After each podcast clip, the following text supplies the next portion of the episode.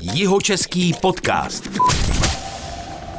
Takových Budějovičánků mnoho není. Kapitán velkého dopravního Boeingu 737. Typické ovšem je, že vystudoval biskupské gymnázium v Českých Budějovicích, pak už ale odešel na univerzitu do Žiliny, studoval obor profesionální pilot, létal třeba u Sky Europe a důležité je zmínit, že do Číny. Vyzkoušel si i dálkové lety s Boeingem 787, v Číně žil ale skoro 10 let a narodili se mu tam taky jeho dvě dcery. V současnosti létá pro Ryanair a takzvanou bázi má na Vilniusu. Mým hostem je kapitán, pilot Filip Doležel. Dobrý den. Dobrý den. Vítejte v jeho českém podcastu. Já ještě musím dodat, že jeho český podcast vzniká ve spolupráci se společností Bridal Team, která se specializuje na velká webová řešení, online marketing nebo stavbu e-shopů. Pojďme na to. Mm, Pane kapitáne, když vám budu říkat teď chvilku, tak já jsem taky kapitán, ale jenom malého plavidla. Tak mi říkali v Číně, no, pane kapitáne. Jo? Tam se jména moc nepoužívali. A to, na to se zrovna chci no. zeptat. My se mezi jachtaři zdravíme ahoj. Zdraví se i kapitáni piloti nějakým specifickým výrazem nebo gestem? Ani ne. Ne. Většinou uh, Vy se prostě poznáte. dobré ráno, dobrý den, ahoj, jak se máš. A vy, tak. a vy se poznáte, Klasika. protože máte uniformu, předpokládám. Tak, tak, my se poznáme. Takže Pak se... to máme ty uh, rozlišovací proužky, 4 a 3, Mhm. mm-hmm. že kapitán má 4 a první důstojník má 3. Aha. A když je to jako nový, tady teď u Ryanairu, když je to nový úplně pilot, že je to kadet, uh, tak ten má dva proužky většinou. Mhm. Kolik máte naletáno? Něco přes 10 tisíc hodin, 10,5 tisíc, 10, 10,5. To je hodně málo průměrně. To je na můj věk tak průměr, takový bych řekl vyšší, vyšší průměr možná. No. Řeknu, že Protože já jsem měl to štěstí, že jak jsem skončil školu, tak jsem hned se dostal právě ke Sky Europe a hned na Boeing 737. Takže tam jsem odlítal nějakých eh, 3000 hodin, ono to tak vychází. Ono je roční limit nějakých 900 hodin, cirka, v Číně to bylo 1000. A když no. to potom vynásobíte těmi roky, tak Teď jste mi trošku, ale já se k tomu vrátím, vzal otázku, ale uh, to nevadí. Kdy jste si vlastně poprvé řekl, že, jste, že se stanete pilotem? Vím, že to často bývá ve velmi mladém věku. Já jsem teda zatím úplně jakoby nešel, nějak jsem si to nějak moc ani neuvědomoval, nebyl jsem nějak jako cílevědomý a musím být pilot, ale pamatuju si, že uh, maminka mě brala vždycky na Hosín, tam uh, byly nějaký čmeláky, měla tam nějaké známé, co tam lítali. Uh-huh. A jako bavilo mě to, líbilo se mi to. Uh, většinou uh, typicky ti, co chtějí opravdu jako začít lítat, tak eh, začnou chodit do toho aeroklubu, dělají třeba ty větroně, eh, potom se pře- předělají na ty, eh, potom přeskočí na ty eh, motorová letadla, jednomotorová, vícemotorová, lítá se za pěkného počasí, ze špatného počasí. Já jsem te- teda nešel touhle cestou, já jsem tak nějak jakoby proplouval, ale Eh, Je fakt, že když jsem byl na eh, biskupském gymnáziu a byl jsem v Primě, tak my jsme tam měli paní učitelku na matematiku, myslím, že se jmenovala paní Buchtová. A ona měla narozeniny a kamarádi dostali, nebo spolužáci dostali nápad, že někdo by měl zavolat do mm, rádia, jsme tenkrát volali do rádia Faktor písnička na přání. Jasně. A protože jsem byl její oblíbenec, tak eh, vybrali teda mě a tak jsem volal do Rádia Faktor a, a eh, že jí zahrajeme písničku na přání k narozeninám a tam eh, moderátor se mnou Filip, eh, nějaký rozhovor takový malinký a, a pak se mě mimochodem zeptal, a čím by si chtěl být, no já jsem tak ze sebe jako vyplul, že eh, pilotem. A tak dobře, skončili jsme rozhovor, zahrála písnička, spolužáci to nahrávali na magnetofon a když byla potom hodina matematiky asi týden později, tak jako, že máme pro ní překvapení a, a že jí něco pustíme, já jsem musel jít před tu tabuli, jak jsem tam stál a oni pustili na tom magneťáku eh, ten záznam z toho rozhovoru a, a teď eh, jsme to tam poslouchali, teď ten rozhovor a čím by si chtěl být a pilotem a všichni úplně a já jsem se tam taky červenal úplně rudej a ale měla radost paní učitelka, no a od té doby nějak prostě to asi ve mně zůstalo a uh, jakoby dodělal jsem uh, Bigy, hmm. uh, pak jsem se hlásil na nějaký uh, vejšky, nějakou uh, univerzitu Karlovu, angličtina, španělština, nějakou vyše, tohle vždycky jsem skončil pod čarou, tak jsem přemýšlel, co budu dělat a pak jsem viděl v, myslím, Mladá fronta dnes, to bylo tenkrát, ještě výběrové řízení na pozici pilota do Žiliny, mm. Žilinská univerzita, tak jsem to zkusil a tam to klaplo. Říkal jsem si, eh, pilotní výcvik začíná jakoby až po tom prvním roce studia, jak si říkám, no, tak zkusím první rok, jestli mě to začne bavit a tohle, tak mě to začalo bavit, tak jsem u toho zůstal.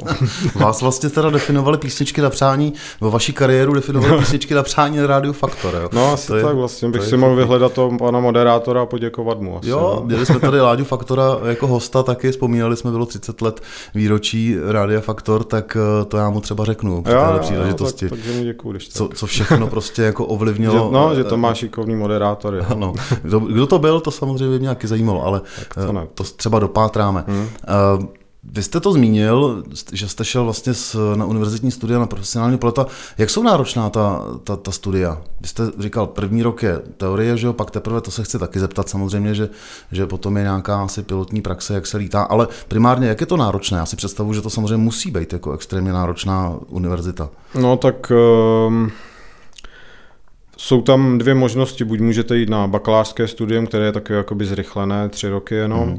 anebo uh, inženýrské, Žádný jakoby rozdíl v tom není, protože ten výsledek nakonec eh, je to, že máte nějakých 200 hodin, máte pilotní licenci obchodního pilota, to znamená, že můžete lítat za úplatu a máte kvalifikaci na více, motorové, více motorová letadla mm-hmm. a máte kvalifikaci na to lítat za špatného počasí. Mm-hmm.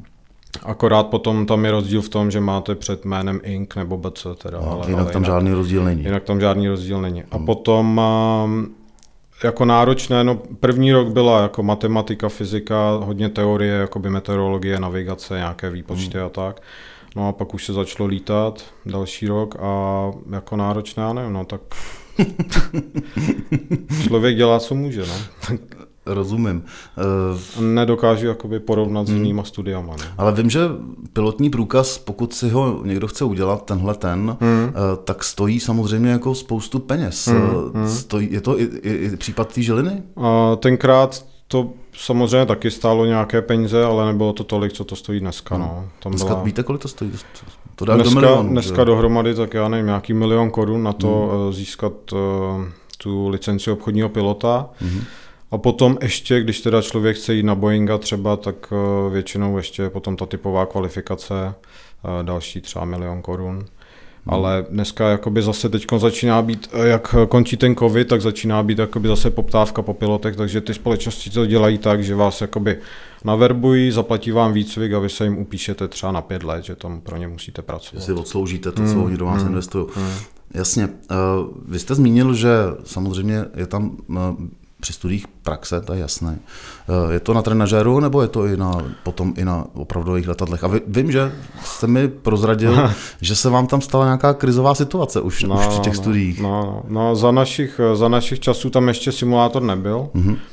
A jakoby simulátory nebo trenažery na tyhle ty malé letadla neexistují, na ty malé mm. prostě sportovní, jednovrtulový eh, neexistují, takže Začíná se prostě klasicky s eh, instruktorem, se lítá, odlítá se nějakých, já nevím, 10 hodin třeba, taky okruhy jenom kolem letiště, prostě vzlet, hmm. okruh, přistání a také se to tam mhm. bouchá. Prostě. A na jakém letadle?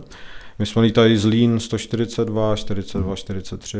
To jsou malý vrtulový letadla. Hmm, malý vrtulový, no. Hmm. Ty už se nevyrábí, no. Hmm.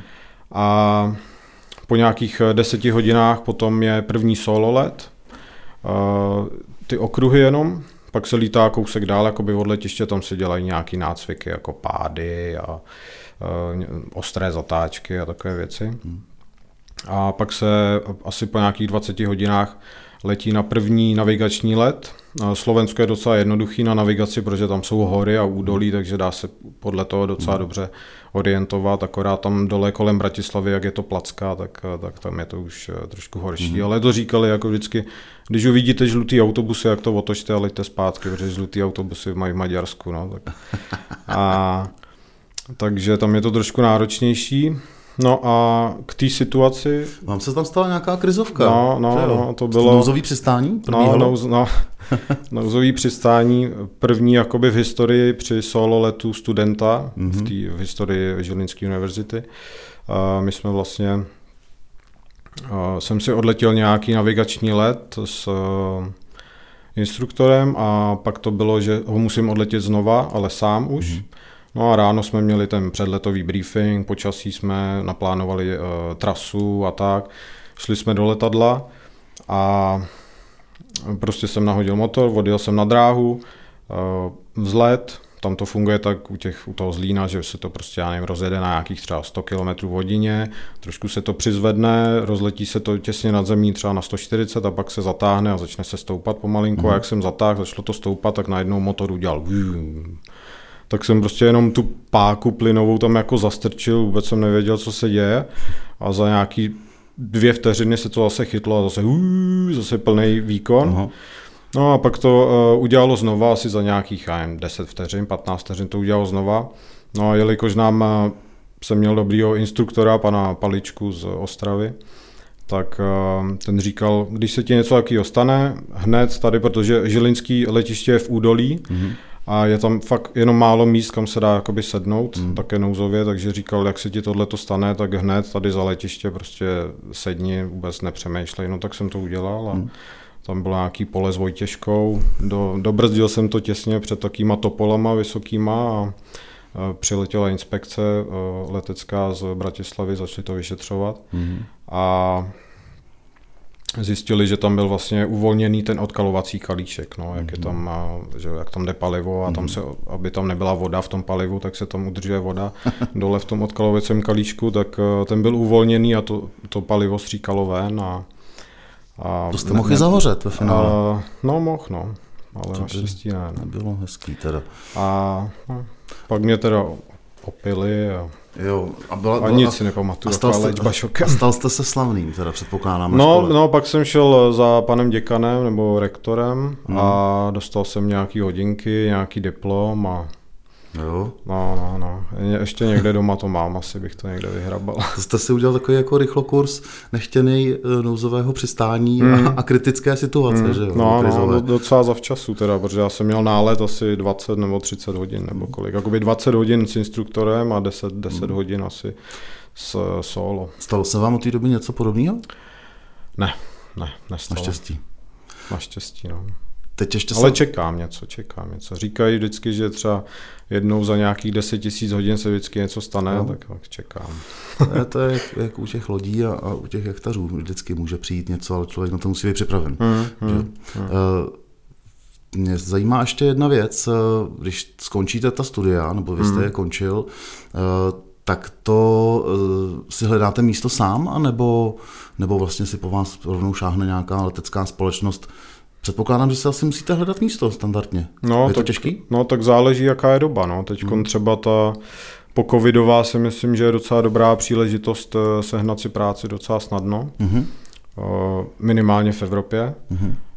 Předtím, jak vlastně bylo Sky Europe, tak bylo 2009, byla ta krize, tak to zkrachovalo a to jsem měl štěstí, že se zrovna rozjížděla jakoby Čína, no, takže tam, tam se nabíralo jakoby hodně, takže proto jsem se tam dostal.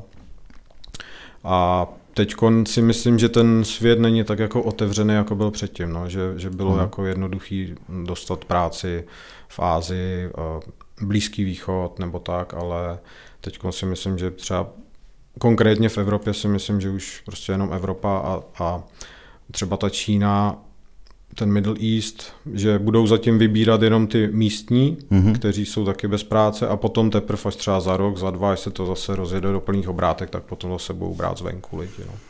Když to takhle říkáte, tak mi to přijde, Ale... že vy piloti dopravních letadel jste takový trochu jako freelancři. Jo. Je to tak, jako mm. že, že jste vlastně jako na volné noze? Jo, jo, přesně a, tak. A dost často si hledáte kudy no. kam, jako kde lítat, taky. jako... Jo? námezní, námezní pracovník. No, nájemní, no, taky, no. nájemní, eh, nechci říct uh, vrazy, ale no, piloti. No, no, no. Aha, tak to jsem to asi docela trefil. Uh, než se dostanu ještě k otázkám na, na letecké společnosti, mm, mě zajímá jedna věc. Nakolik musí být pilot i psycholog nebo sociolog? Protože co vím, tak jedna věc je řízení letadla, hmm. ale vy musíte dost často řekl bych, někdy i komunikovat s cestujícími a ti jsou různí, že jo? No, tak uh, to teď jakoby No, s cestujícími komunikovat, tak já jim tam řeknu, přivítáme na palubě, řeknu jim, kudy poletíme, jaké počasí, kdy budeme přistávat a před přistáním třeba Jasně. dáme nějaký tohle. Standard. Ale, Standard. Ale, ale jsou... když se, když se jakoby řeší nějaká situace, tak my máme nakázáno prostě zavřít se v tom kokpitu a ať si to vyřeší jo. letušky. No. Jako, když, když je to za letu na zemi, Eh, většinou je to na zvážení kapitána nebo hmm. tak, jestli se teda jako rozhodne výjít ven a nějak se to snažit řešit. Já se ptám, protože jsem zrovna teď viděl nějaké video, uh, hysterická paní v letadle nechtěla si sednout na místo, které hmm. měla, protože hmm. člověk vedle ní buď nebyl očkován nebo byl očkován, mm. já teď nevím, američanka, mm. dělala tam poměrně velký, velký bugr, mm. letuška už nevěděla, co s ní, takže mm. pak tam přišel kapitán mm. a, no, a dost direktivně mm. jí řekl, takže buď si sednete, mm. anebo si vystoupíte. Ano, to, si to kapitán má právo prostě odmítnout eh, přepravu. No, Takže proto jsem se na to ptal. Stalo se vám to někde, že jste musel řešit takovouhle nestandardní situaci s neukázněným cestujícím mm, nebo opilým? Mm, nestalo. Ono většinou jakoby uh, Většinou oni už eh, tyhle ty problémový pasažéry podchytí už jakoby v gateu na letišti. Hmm. Jo. Už hmm. vidí, že jsou třeba přiopilí nebo prostě nějaký troublemakeri a hmm. už, už, už je většinou podchytí tam. Hmm. Ale když je eh, třeba, no vlastně v Číně asi jednou, no, ale, ale to jsme byli ještě furt připojení prostě na bridge, ještě furt jsme byli ke gateu, takže prostě jsem tam přišel, říkám jako, je mi líto, že je to opožděný a oni se tam dožadovali nějaký kompenzace tam jako v Číně. Teď už tam něco existuje, nějaký zákon o kompenzacích a tak, ale ale předtím to bylo prostě jak na tržišti, jako tak se dohodneme nějak, dejte mi tolik, tolik, nebo, nebo to, tak se jim řeknu tak jako prostě, eh, kdo chce letět, tak ať se nastoupí, máte na to 20 minut, oni jakoby protestovali, že nepoletí. Třeba skupina 20 letí, že nepoletí, dokud nedostanou nějakou kompenzaci. Já říkám, No tak jednoduchý, dejte mi prostě 20 minut, kdo chce, tak ať letí, zavíráme dveře za 20 minut, kdo nechce, tak ať neletí. No, tak asi 10 potom teda jako nastoupilo a deset jich tam zůstalo. No. Ale jinak jako něco závažného takhle, že by jako podnapilí nebo tak, to ještě ne. Eh, vy často mluvíte o Číně, strávil jste tam dlouhou dobu, na to se taky za chvíli dostaneme. Eh, teď eh, si za chvíli budeme povídat o leteckých společnostech a konkrétně o letadlech. Posloucháte jeho český podcast s Filipem Doleželem, kapitánem dopravního Boeingu 737. Jeho český podcast. Jsou rozdíly i pro vás, pro pilota, mezi jednotlivými leteckými společnostmi? No určitě. V no. podmínkách, no. předpokládám. Jo, jo, jo, jo, no, tak Samozřejmě standardně jakoby eh, žádané společnosti jsou a eh, z Blízkého východu jako Emirates, hmm. Katar a tak, ale je to taková jakoby zlatá klícka, no, ale... To jsou nejluxusnější i pro cestující. Mm, mm, to mm, se, no. Takže i máte tam i nějaký, to... že jo, jak je tam hodně expatů a tak, tak tam máte nějaký standardy, máte tam zaplacený prostě ubytování, máte tam zaplacený Eh, zdravotní pojištění pro rodinu celou, platí tam mezinárodní školy pro děti, mm-hmm. další benefity prostě jsou tam, takže to je hodně žádaný. Jako no. Mm-hmm. Tady v Evropě to moc takhle nefunguje. No. Hmm. A v Číně to, to je taky podobný jako ten Middle East to bylo. No. Ze začátku teda ne, ale potom oni potřebovali víc a víc pilotů, no tak to museli jako přidávat nějaký benefity a, hmm. a teď už zase ne.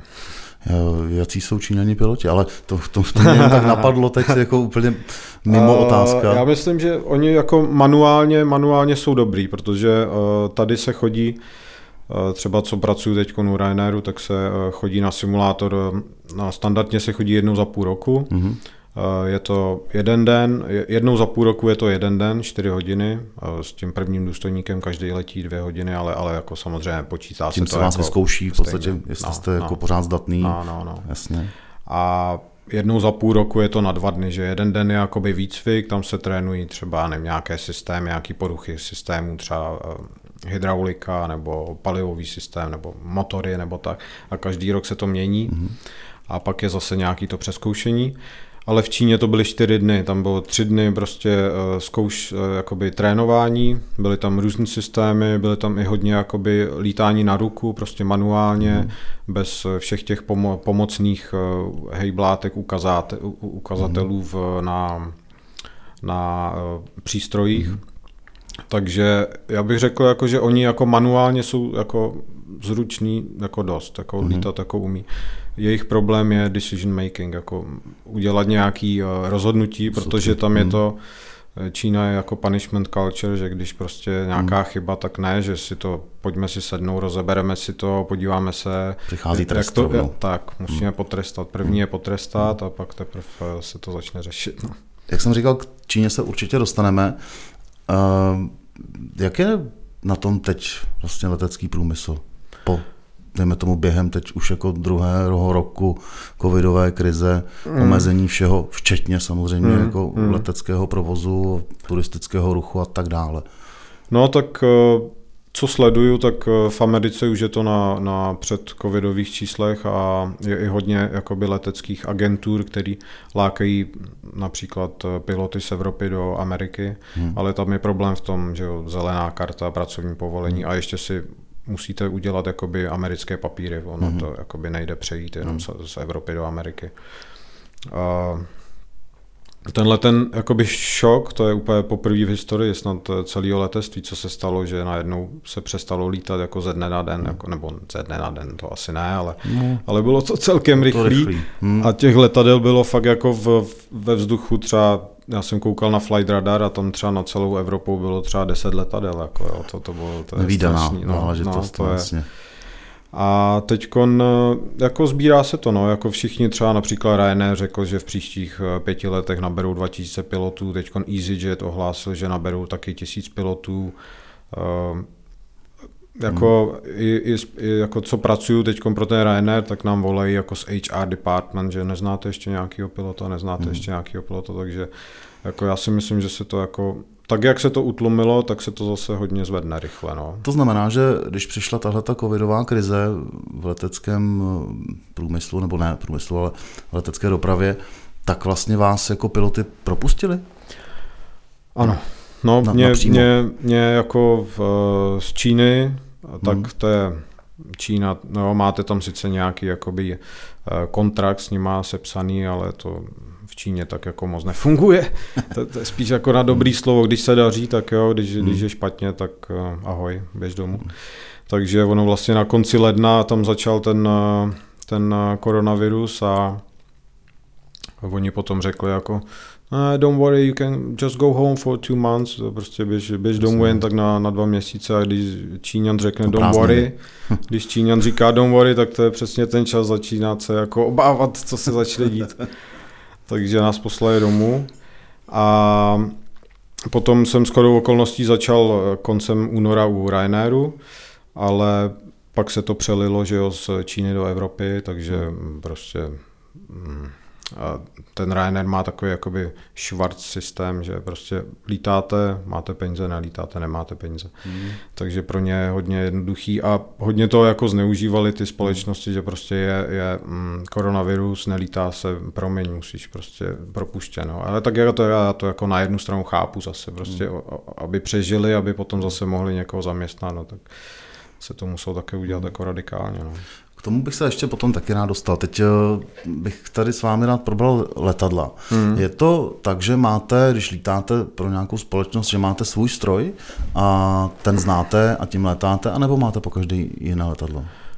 No máme po každé jako stejný typ. Stejný jako typ, Boeing ale není 737, to, není, ale není, není to, ta vaše prostě Andula, nebo no. jak máte pojmenovanou nějak třeba, kterou máte prostě jasnou, ne, že s tou letíte ne.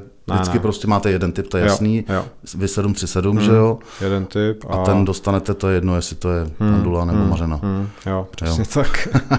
Eh, jsou tam rozdíly v, v kvalitě těch eh, letadel, jako když do toho sednete a říkáte si, no tak tohle s tímhle jsem zrovna teda nechtěl, protože tadyhle tomu klepe uh, tamhle podvozek, nebo já nevím. Jo, co? jo, tak poznáte určitě, jako jestli je to letadlo 15 let starý nebo 20 let a jestli je zrovna nový z fabriky. Vykvedlaný nebo, no, no, nebo no, jo, zánovní, jo. No, dá se to poznat. No. Hmm. Ale jako ono, eh, nejlepší jsou takový ty mm, letadla, které jsou jakoby zajetý třeba rok, dva nebo tři, protože tam už se vychytají všechny ty mouchy, že jo, hmm. ono jak to vyjede z té fabriky, tak to ještě není takový poladěný hmm. všechno, nebo jako mělo by být, ale začnou se tam objevovat taky ty mouchy.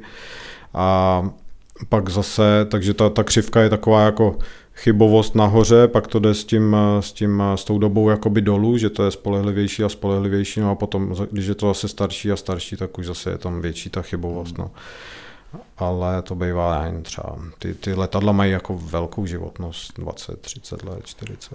No to je hned další otázka. Hmm.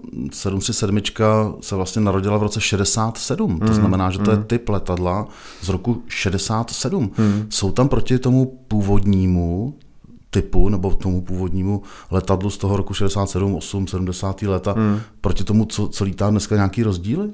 technika, no, technologiích teda v tom, co tam je třeba v kokpitu? No, tak hlavně v avionice, že už tam nejsou takový ty kulatý budíky jenom s těma ručičkama, hmm. že už jsou tam prostě velký LCD displeje. Hmm. Takhle jsem si to nějak představoval. Pak uh, jsou tam lepší motory například hmm.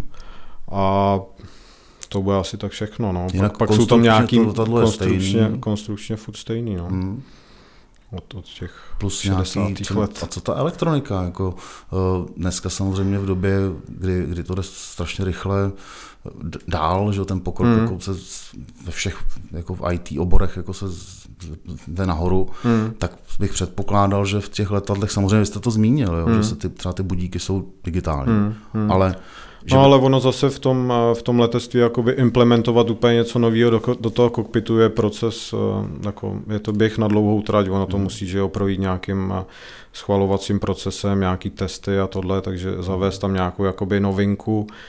I to IT jako běží hmm. ry, rychle dopředu a, a také na zemi někde to implementovat je do auta nebo tak je jednoduchý, ale do letadla to musí splňovat nějaké požadavky, že jo, musí to uh, být time třeba ohnivzdorný nebo takové hmm. věci. Mm. Jakoby, jo. A...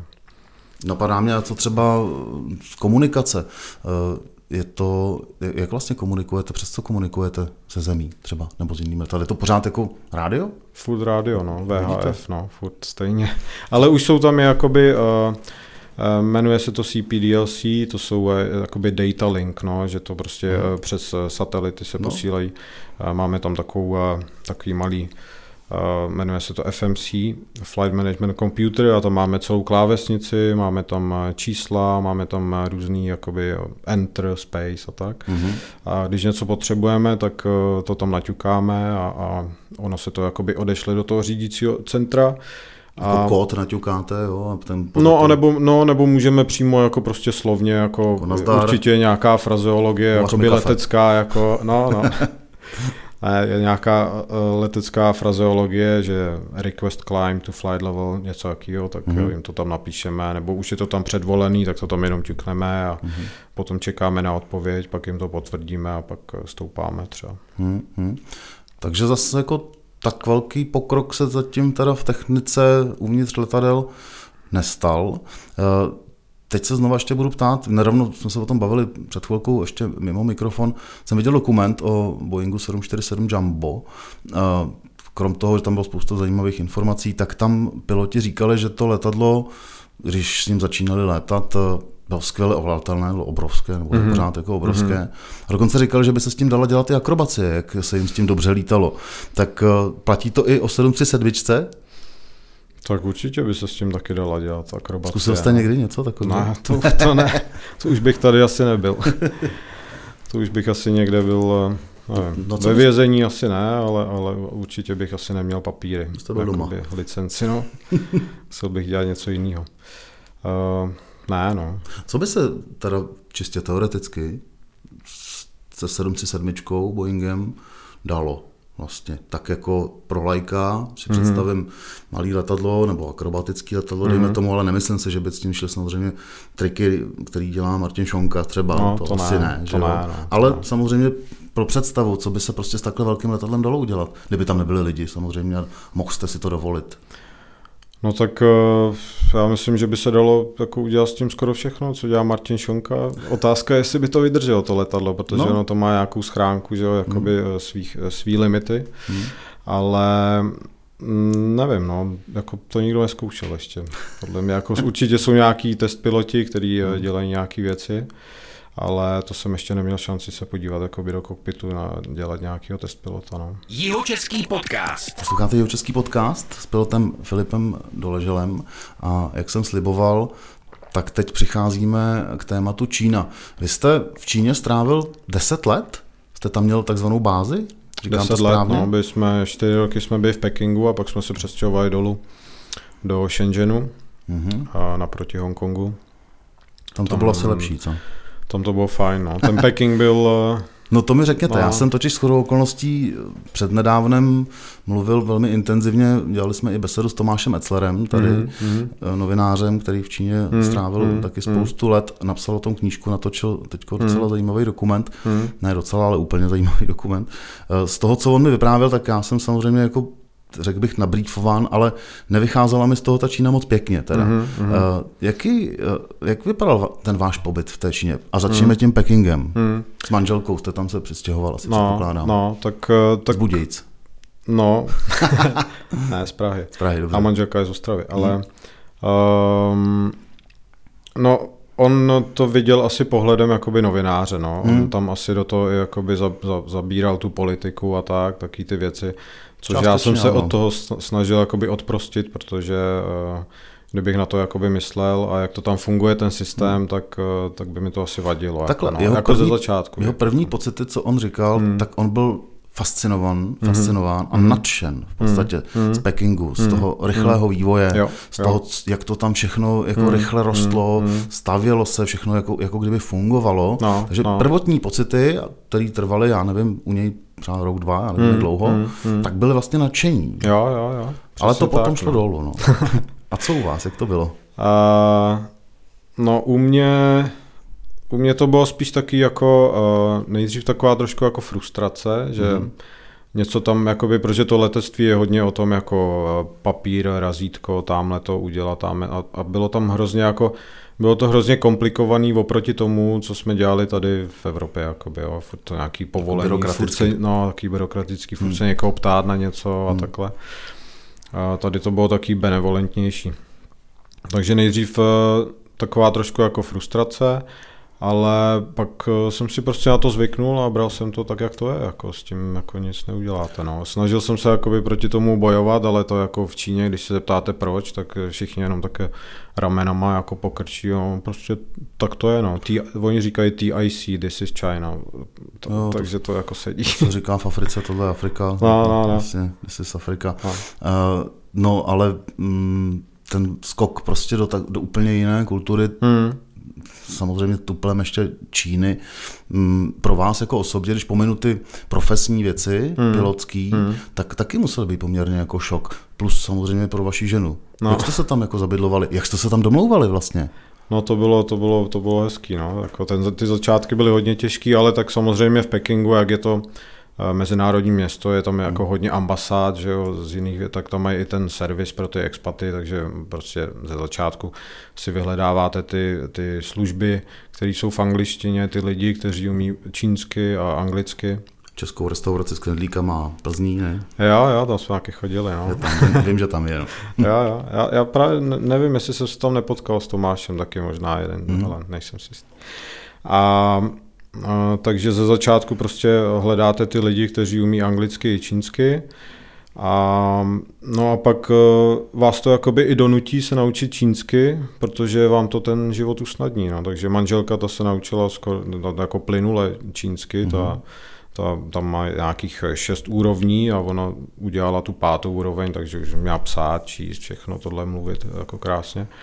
Já jsem se ji jako snažil jako dohnat nějak, ale, ale mně se to moc nepovedlo, já jsem to spíš jako nachytal jako z práce, no, mm-hmm. ty základní věci, základní pojmy, že to.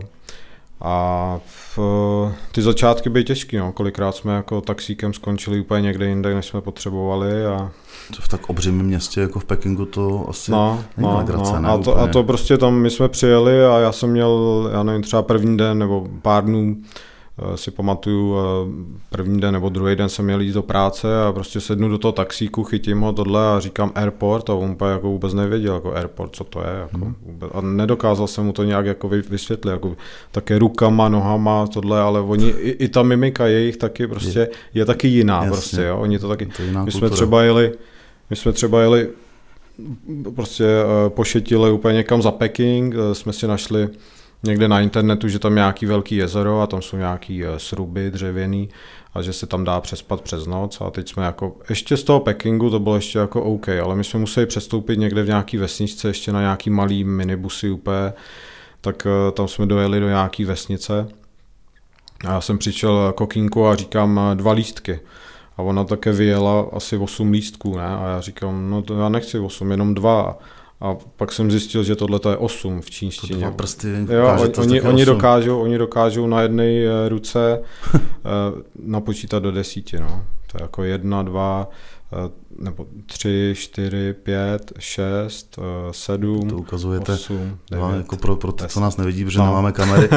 je, to, je to zajímavé, ale... ale teď mi řekněte, vy jste si tady jako udělali výlet jako za Peking, co třeba mi říkal ten Tomáš Etzler, eh, že měl taky pocit, že, že když vyjede jako mimo, tu, hmm. mimo tu, to, to město, tu metropol, takže si odpočine a že přijede na krásný prostě venkov, tak jak třeba člověk je hmm. zvyklý tady odsud nebo kdekoliv jinde, ale že nakonec i v tý, že, že mimo ten Peking vlastně na tom venkově narazil na ještě větší jako bídu a hmm. přineslo mu to mnohem větší frustraci. Krom toho, že to nebylo nic hezkýho ve finále, říkal. Jo, jo.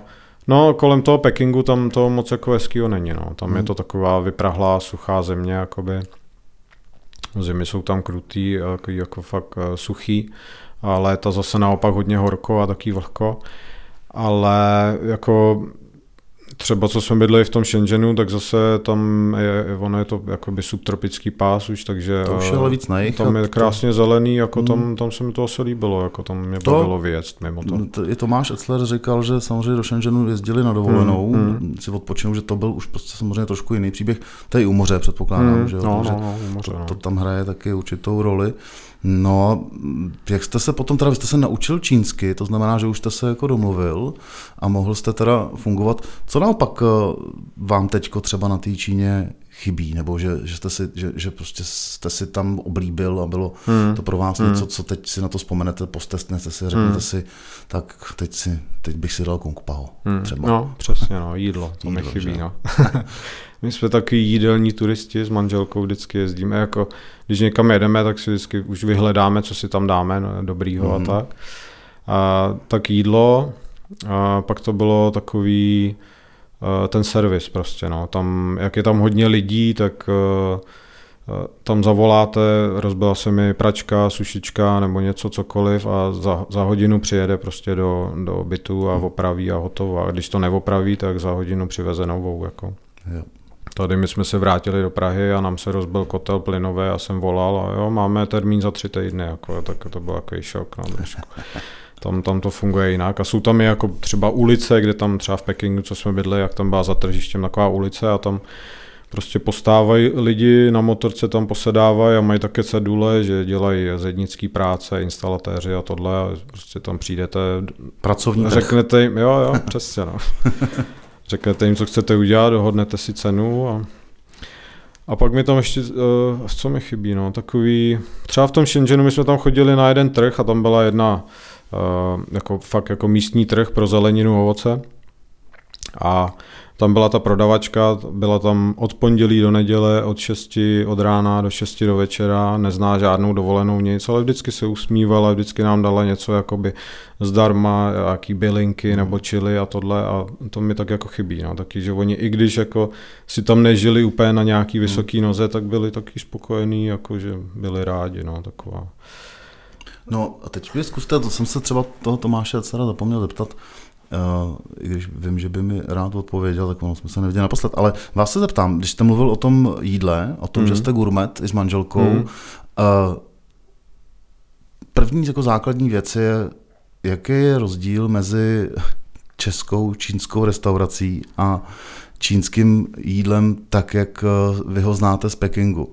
Jak, jak si to je blízko? A druhá hned v závěsu otázka zní, je tady někde, a třeba v Budějcích, nebo mm-hmm. dejme tomu v Praze teda, mm-hmm. restaurace, která se blíží tomu eh, jídlu, který znáte z té Číny? Jo. Uh, no tak... Uh, Říká se, že, u... že vlastně ty, ty čínské restaurace tady v Česku v podstatě nejsou hmm, jako hmm, moc čínský. Hmm. No tak určitě ty fast foody a takový ty food karty, co jsou v těch nákupních centrech, hmm. to, to ne. Ale jak jsme byli v Pekingu, tam jsem se výdal hodně v té české hospodě nebo na české ambasádě se synologama a ty párkrát s ním potkám i v Praze a tam chodíme do jedné restaurace kousek od náměstí republiky a tam, tam jako vaří dobře, no. A už, jako, že bych jim dělal reklamu, nebo vůbec jako nepamatuju si už, jak se to jmenuje, ale je to tam kousek od náměstí republiky.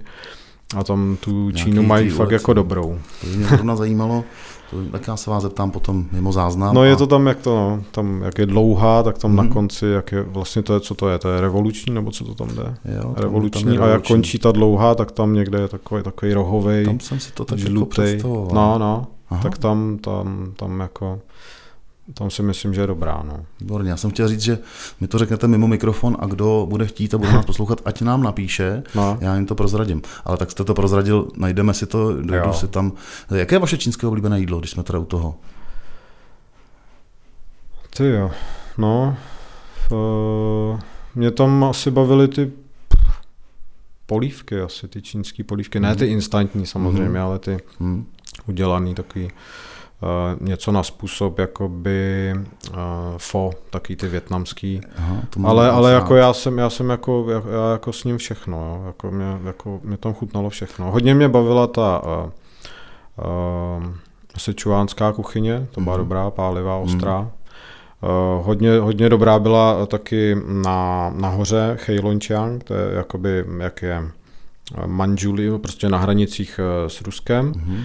Tam to bylo zase, jak oni tam mají ty eh, zimy krutý, tak je to taký masitý hodně a tučný. No, taký tučný, taký ma, fakt jako hodně masa, tak to se mi taky líbilo.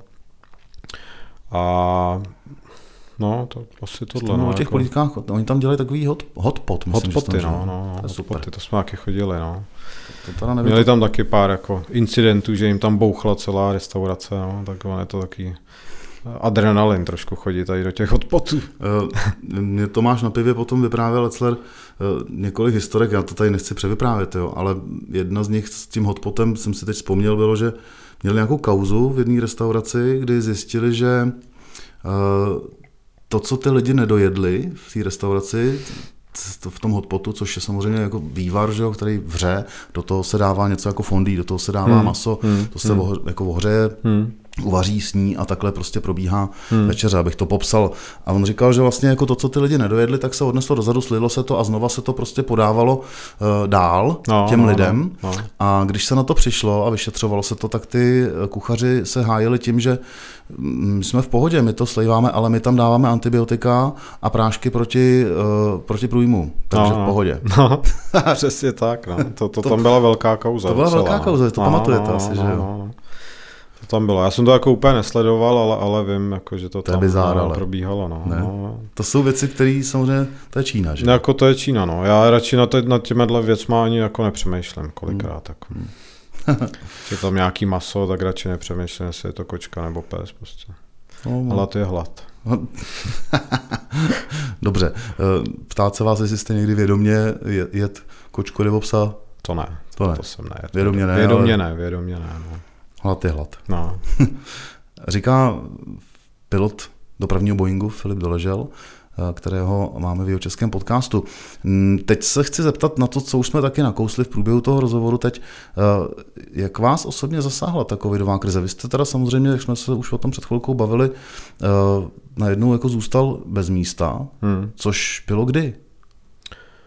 No, to bylo vlastně 2020, březnu se leden, to zatáhlo, vlastně. leden mě poslali z Číny domů. To, hm.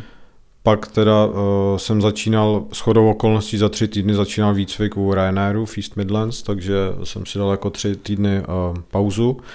Jel jsem na výcvik do East Midlands a ten trvá nějaké tři týdny, nějaké školení. Mm-hmm. A během toho školení už se to začalo přelívat eh, z Číny do Itálie a už jsme tam jenom seděli a koukali, ten se zavírá, to se zavírá, tam to se zavírá a Anglie furt jako uh, statečně, jako my zavírat nic nebudeme a tohle. Hmm. A oni jakoby nic jako fakt nezavřeli. Nebo potom až později, teda hodně později než ostatní. A No, dokončili jsme tři týdny výcvik, měli jsme mít nějaký simulátory, tam potom jsou jako ty trenažery asi další týden a hmm. mezi tím jsme měli týden pauzu a tak jsme odletěli domů a než jsme se měli vrátit, tak už nám napsali, že trenažery jsou zrušený a prostě konec. No. Jako, ještě, ještě nás teda drželi asi do, do konce dubna, ještě doufali, jako, že něco se to možná zlepší nebo tak. Takže nás drželi do konce dubna.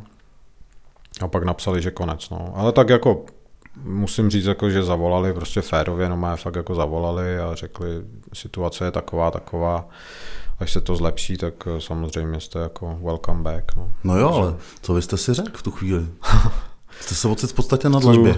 No, no to na jo. přistávací no. dráze. No, já jsem eh, v tu chvíli si řekl, že no, tak si udělám hezký léto no, s rodinou a tak, protože já jsem eh, vlastně jakoby poslední rok dojížděl, že jsem vždycky byl, já nevím, řekněme 18-19 dní v Číně a pak jsem na 10-11 dní přijel domů, takže jsem takhle jako dojížděl. Mm-hmm. Tak jsem si říkal, no, tak si udělám hezký léto s rodinou a po, po létě něco začnu dělat. No a v září jsem se vlastně udělal, začal rekvalifikační kurz na online marketing, No ale do toho přišly ty lockdowny, že se to, ono to bylo prezenční, takže se to zavřelo, pak se to otevřelo před Vánoci, zase na dva týdny nebo na hmm. tři týdny, pak se to zase zavřelo, no, teď oni to museli nahrát, všechno to dělali na online, jakoby z toho prezenčního to dělali na online, tak to jim trvalo asi dva měsíce, takže zase uh, jsme začali někdy koncem února, takže byste si řekl, že se rekvalifikujete na, na online marketéra? No, ne? nevím, no, co mě to napadlo. Já jsem si říkal, že když eh, jako do toho online, no, teď, když jakoby mm-hmm. je ta krize. A říkal nebo... jste si, že třeba už jako nebudete lítat? Ne, to ne, to, to, to, to bych se asi, protože my vždycky říkáme, že to je nejhezčí kancelář na světě, jakoby, nebo kancelář s nejhezčím výhledem na světě, takže ono je to takový, že se od toho blbě odchází. No. Vzniká závislost, předpokládám, mm, že jo. Mm. Dobře, takže vy jste si začal rekvalifikovat a do toho jste ještě jako se začal posouvat eh, i v tom eh, pilotování, ještě na, na, na jiné eh, zaměření, předpokládám. To jste mi psal z toho Boeingu 737 na menší letadla. No, no, no, no. Chtěl jsem si jako obnovit licenci na, na malý, na malá pístová letadla, na malá motorová letadla. Mm-hmm abych potom ještě, teď to chci rozšířit, že bych si udělal instruktorský kurz a lítal prostě s mladými piloty. Mm-hmm. Někde kolem Prahy je tam hodně škol. To znamená, že kdybyste si udělal eh, ten kurz na ta malá letadla, mm. tak byste pak mohl mm, v podstatě dělat nějaký aerotaxi? Jakoby? Taky se dá, no. Jo, no. Nebo, nebo co vlastně tam v tom už, je za biznis? Jako... Uh, no, tam už potom se jakoby typový kvalifikace většinou nedělají na ty letadla, tam může prostě, když je to jednomotorový, jak je to jednomotorový, uděláte si jeden let, abyste se s tím letadlem jakoby seznámili a tam už eh, bývají nějaký aerotaxi a tak, anebo, anebo prostě ty letecké školy, kde se tam dá mm-hmm. vyučovat ty mladý piloty. No. Byly tady škola u Prahy, taky dělali eh, výcvik pro Číňany, a hodně lidí, jako tady, jako i třeba z Afriky nebo z Middle East, jezdí na výcvik. Aha. Hmm. Takže byste se stal instruktorem a vlastně hmm. fungoval i v této úrovni. Nepřemýšlel hmm. jste někdo o tom, že byste si pořídil vlastní letadlo? Co? Nemáte to ho? Asi ne, ne. Ani malý ne. letadílko nemáte? Ne, jako malý doma. No. no. nějaký model tam bude. No. Lepil jste modely? Uh, něco jsem slepil asi, no, jo, myslím, no, ale taky, no. myslím, že to nevypadalo jako letadlo potom. ale... no, a jak je to s tím vaším letadlem teda? Neláká vás to, že byste měl někde zaparkovaný tady na Hosíně třeba? Mm, jako přemýšlel jsem o tím, no, mm. ale nad tím, ale uh, spíš jakoby dneska, jak se to všechno šéruje, tak asi, že bych možná jakoby s někým šéroval. Mm. Už, už jsou jakoby platformy, kde se dá našérovat prostě to letadlo, ale podle mě pokud to jako nevyužíváte nějak trošku jako častěji, tak, tak to nemá smysl. No. Znamenalo by to třeba využití častěji, že byste si vzal rodinu, naložil jí letadla a hmm. odletěl do Zadaru? No, třeba, třeba. No, například. Jo. Nebo my jsme, jako jak byla ta korona, tak jsme hodně jezdili, manželka je z Ostravy, jak Praha Ostrava není zrovna úplně, ještě se do toho um, opravovala ta D1, jsem říkal, že si vlastně fakt koupím mm. nějaký letadlo. A, takže no. to, no. A tenhle ten zadar, no, to mi jako taky no, napadlo, no, taky do Chorvatska. A ono tím malým letadlem je to tam jako třeba 3-4 hodiny, 4, hmm. 5. No. Takže to je taky hučení. Úplně no. jako, no, no. Není to úplně ten... No, vím o lidech, eh, například David Koller, hmm. zpěvák, si udělal pilotní licenci na vrtulník a protože má v Mikulově Mhm. dům a působí hodně i v Praze, Hmm, hmm. tak co tak jako jsem zaslech, tak lítá prostě z Mikulova Jo, do Prahy no, to vrtulníkem. super, no. Vynechá D1, No, samozřejmě. No, no, no, tak to je paráda, to jsem nevěděl. To může být rychlý. P- David Černý, vlastně to je výtvarník, ten to má Hmm. už dlouho. Ten má Mhm. teda jak pilotní licenci na malé letadlo, Mhm. a ten to používá jako dopravní prostředek Hmm, regulárně. A má Jo, teda i na to- vrtulník. Teda. No, no. Jo, tak je to fajn, já myslím, že tam jako bude budoucnost, no, potom nějaký ty drony Hmm. a tak, akorát se to bude muset nějak regulovat. Nedokážu si trošku představit, jak jakoby asi tam budou muset být nějaký třeba psychický testy, že jo, vstupní Hmm. nebo něco takového, protože... Tak i teď A- vlastně na drony se musí už dělat v podstatě tady v Česku Hmm, hmm, pilotní licence. hmm, no, no, no. A to jsem taky přemýšlel, abych si to teď Hmm. udělal, no. Ty drony. To je samozřejmě jako věc, která jako asi budoucnost určitě Hmm, má. hmm, To se ví. hmm. Dokonce jsem teď někde zahlédl, že nějaká automobilka připravila v podstatě auto, které se změní v dron, Mhm. když je nejhůř. To jsou ty Slováci, ne, myslím, nebo ne? Já nevím, jestli to byli Slováci, nebo jestli to byli Francouzi nějak. Jo, jo. Nevím, já jsem to jenom zahlí, takže vlastně nevím tomu hlavu ani patu, mm-hmm. jsem ho viděl. A když bylo nejhůř, tak se zvedlo, vlastně vyklopily se vrtule mhm. a auto se zvedlo a odletělo. Jo. Takže, Ne, ne, tak to, tak to je něco jiného. Ale teď zrovna jako i certifikovali dokonce letající auto na Slovensku. Je tam nějaká firma, která mhm. mm. vyrobí, je to auto a potom, eh, když je třeba, tak se také z podvozku se tam vysunou křídla, vzadu nějaký uh, směrovky a tohle a, a no, má odletíte jako s autem. není, to, není to jako dron, no, potřebujete jako nějakou dráhu Jo, rozjezdovou. jo, no. jo, to, jo, to- a to jsou, jo, jo, to jsem vlastně viděl To- to taky. by nějak, no. hmm. uh, máte vy nějaký sen, s čím byste si chtěl sletět? Uh, třeba ten Concorde, jak jsme se Concorde. bavili, to by, to by mě docela zajímalo, no, jak to vypadalo. A Ale ten nějakou už- stíhačku asi, Hmm. hmm. Hmm. dát tomu pořádný knedlík.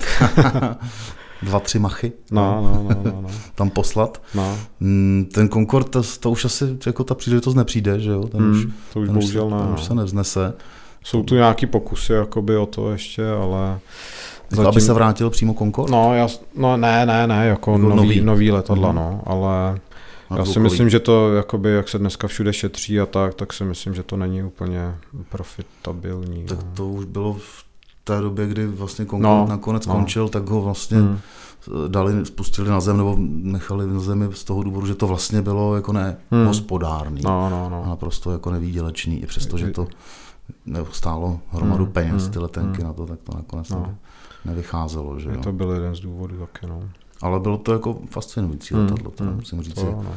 si to pamatuju už z dětství a, a vždycky jsem na to koukal hodně, hodně, a, hodně s velkým zájmem. Že- Jak vy vlastně teď nahlížíte na, na Jižní Čechy a na Budějovice? Kde žijete? V Praze. V Praze? Hmm. No, střídavě v Praze a ve Vilniusu. No, já mám teď Mhm. vlastně tu bázi ve Vilniusu, a, ale tak ono tak žiju jako všude někde chvilku, protože jak jsem nastoupil do toho Ryanairu, jak jsem měl výcvik v Barceloně, pak jsem šel do Krakova na měsíc, teď jsem v tom Vilniusu. A já doufám, že se odsaď dostanu zase na leto někam jinam, protože jako to, Vil, to, to město je hezký, ale to dojíždění je takový jako komplikovaný z Prahy, no, tam není žádný přímý let a tak. Aha, to musíte přestupovat. No, přes Varšavu s lotem, anebo můžu lítat s tím Ryanairem jakoby zdarma, ale minule jsem to letěl nějak eh, Praha, Dublin, Dublin, Vilnius, ještě tři hodiny čekání v Dublinu, takže to bylo asi 10 hodin nebo kolik a to jsem si řekl, že už ne teda. To je dlouhý. Protože no. s tím, s tím lotem z toho Vilniusu je to, eh, to navazuje na sebe, že jako to je hodinka z Vilniusu do Varšavy, tam je nějaký 40 minut na přestup a pak hodinka do Prahy, tak to se dá. Ale... Hmm, to už, to, Hmm, to je pořád hmm. jako lepší než, uh, vlastně je to skoro stejné jako vlakem z Budějovic do Prahy. No, Ve výsledku, když to No, no, takhle no. pře- převedu. jo, no. A jak, jak vypadá vlastně ten váš uh, vlastně pracovní nebo vůbec jako třeba normální život, že odletíte, jste říkal, že v té Číně jste byl 18 dní, pak 10 dní tady, Hmm. to máte jak? Teď uh, u Ryanairu je to 5-4, 5-4, 5 dní v práci, 4 dny volna, je to Mhm. vlastně jakoby celý rok. No. Mhm. A, takže kdybych se teď, kdyby mi někdo řekl, že v roce 2024, 16. června má svatbu a chce, aby, abych tam přišel, tak, tak si to také spočítám a dokážu to říct, jako, Mhm. že mám volno nebo ne, protože ta, v tomhle ten Ryanair je dobrý, že tam mají tohleto stabilní, no, tenhle ten roster. A v Číně to bylo jakoby dojíždění, no. Tam, tam bylo taky buď jako a, Prezent, mě baví, jak říkáte, dojíždění. Prezenčně, no, bylo to takový dojíždění, no. No právě jsem minule se jakoby uh, přemýšlel, že to už asi nebude, že jakoby uh, jsem měl mít například volno od uh, soboty do dalšího čtvrtku nebo něco takového.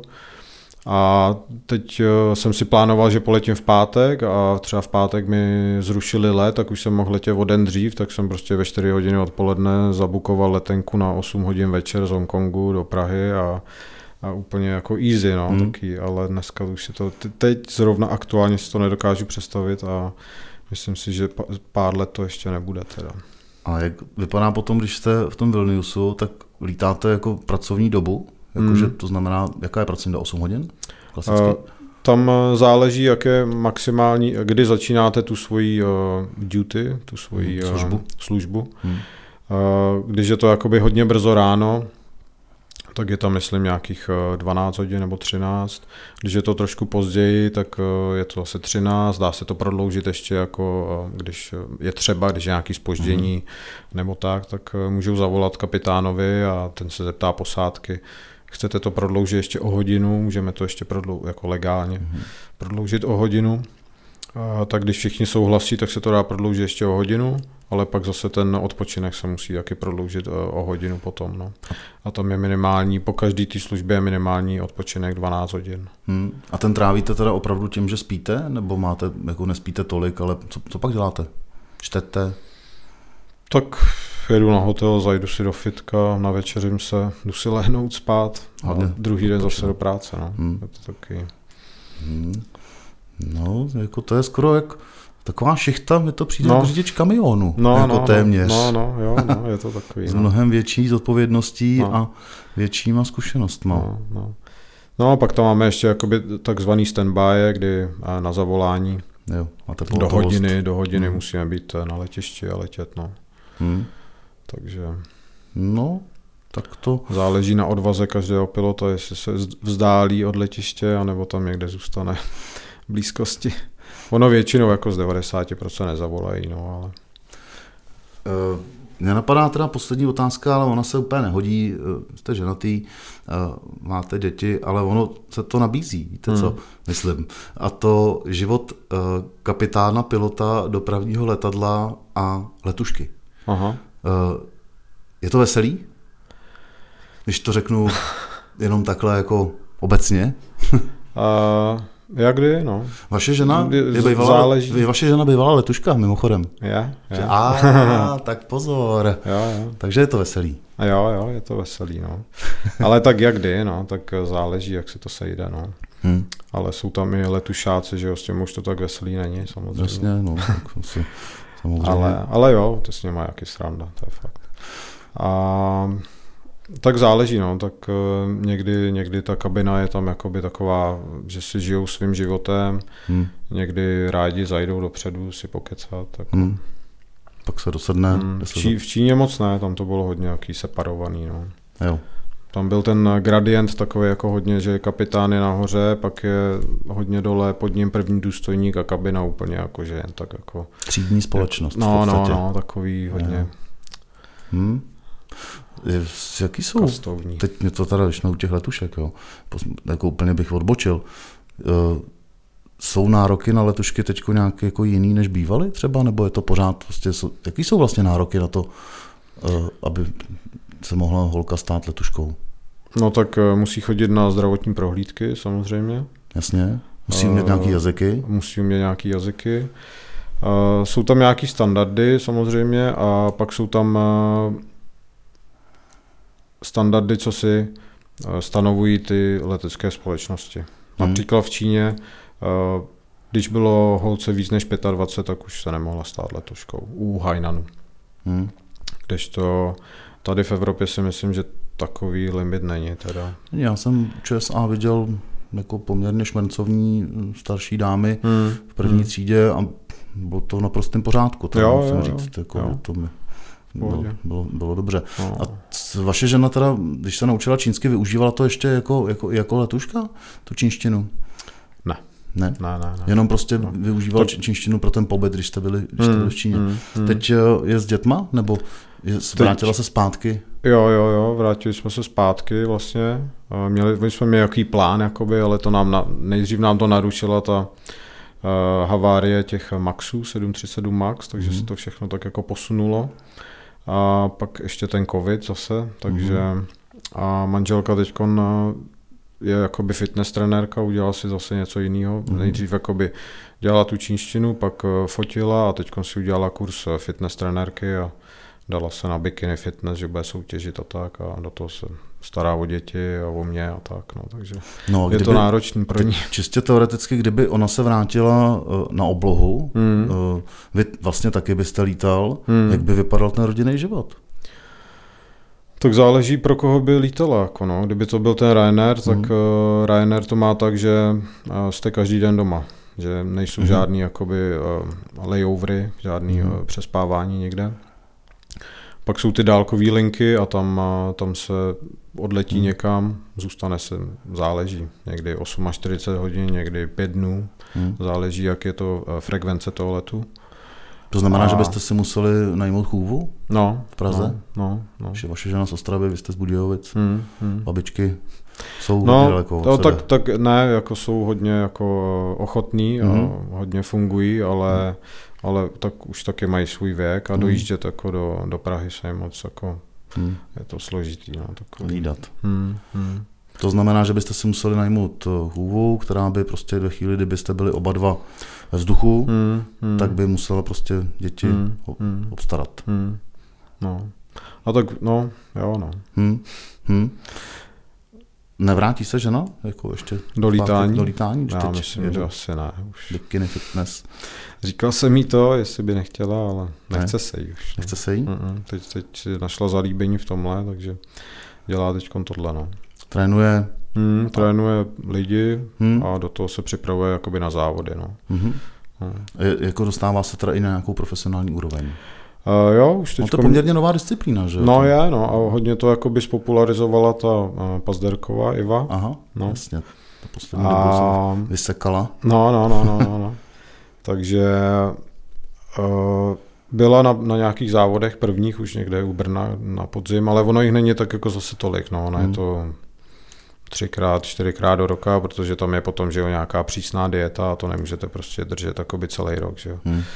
Že se něco jí, pak se zase nejí, do toho se cvičí, necvičí a tak, takže hmm. do toho ještě se starat o děti a tak, no, je to jako složitý, no. No, tak má to těžký. Ale z letušky do, do dalšího takového poměrně komplikovaného. Bavili jsme se o vaší pani hmm. a Tohle byla vlastně poslední část eh, rozhovoru s kapitánem dopravního Boeingu 737 Filipem Doleženem. Díky, že jste přišel do českého podcastu. Já děkuji za pozvání. Mějte uh, se dobře, ať nemáte moc krizových situací, ať těch 10 tisíc uh, mil, počítá se to v mílích, předpokládám. Hodinách. Hodinách. Hodinách. hodinách. hodinách. Eh, dolítáte nebo nalítáte bez krizové situace. Mějte se hezky a vám eh, všem, kteří jste poslouchali tenhle díl, děkuji za pozornost. Eh, já se jmenuji Petr Meškán a těším se na slyšenou zase příště. Jihočeský podcast.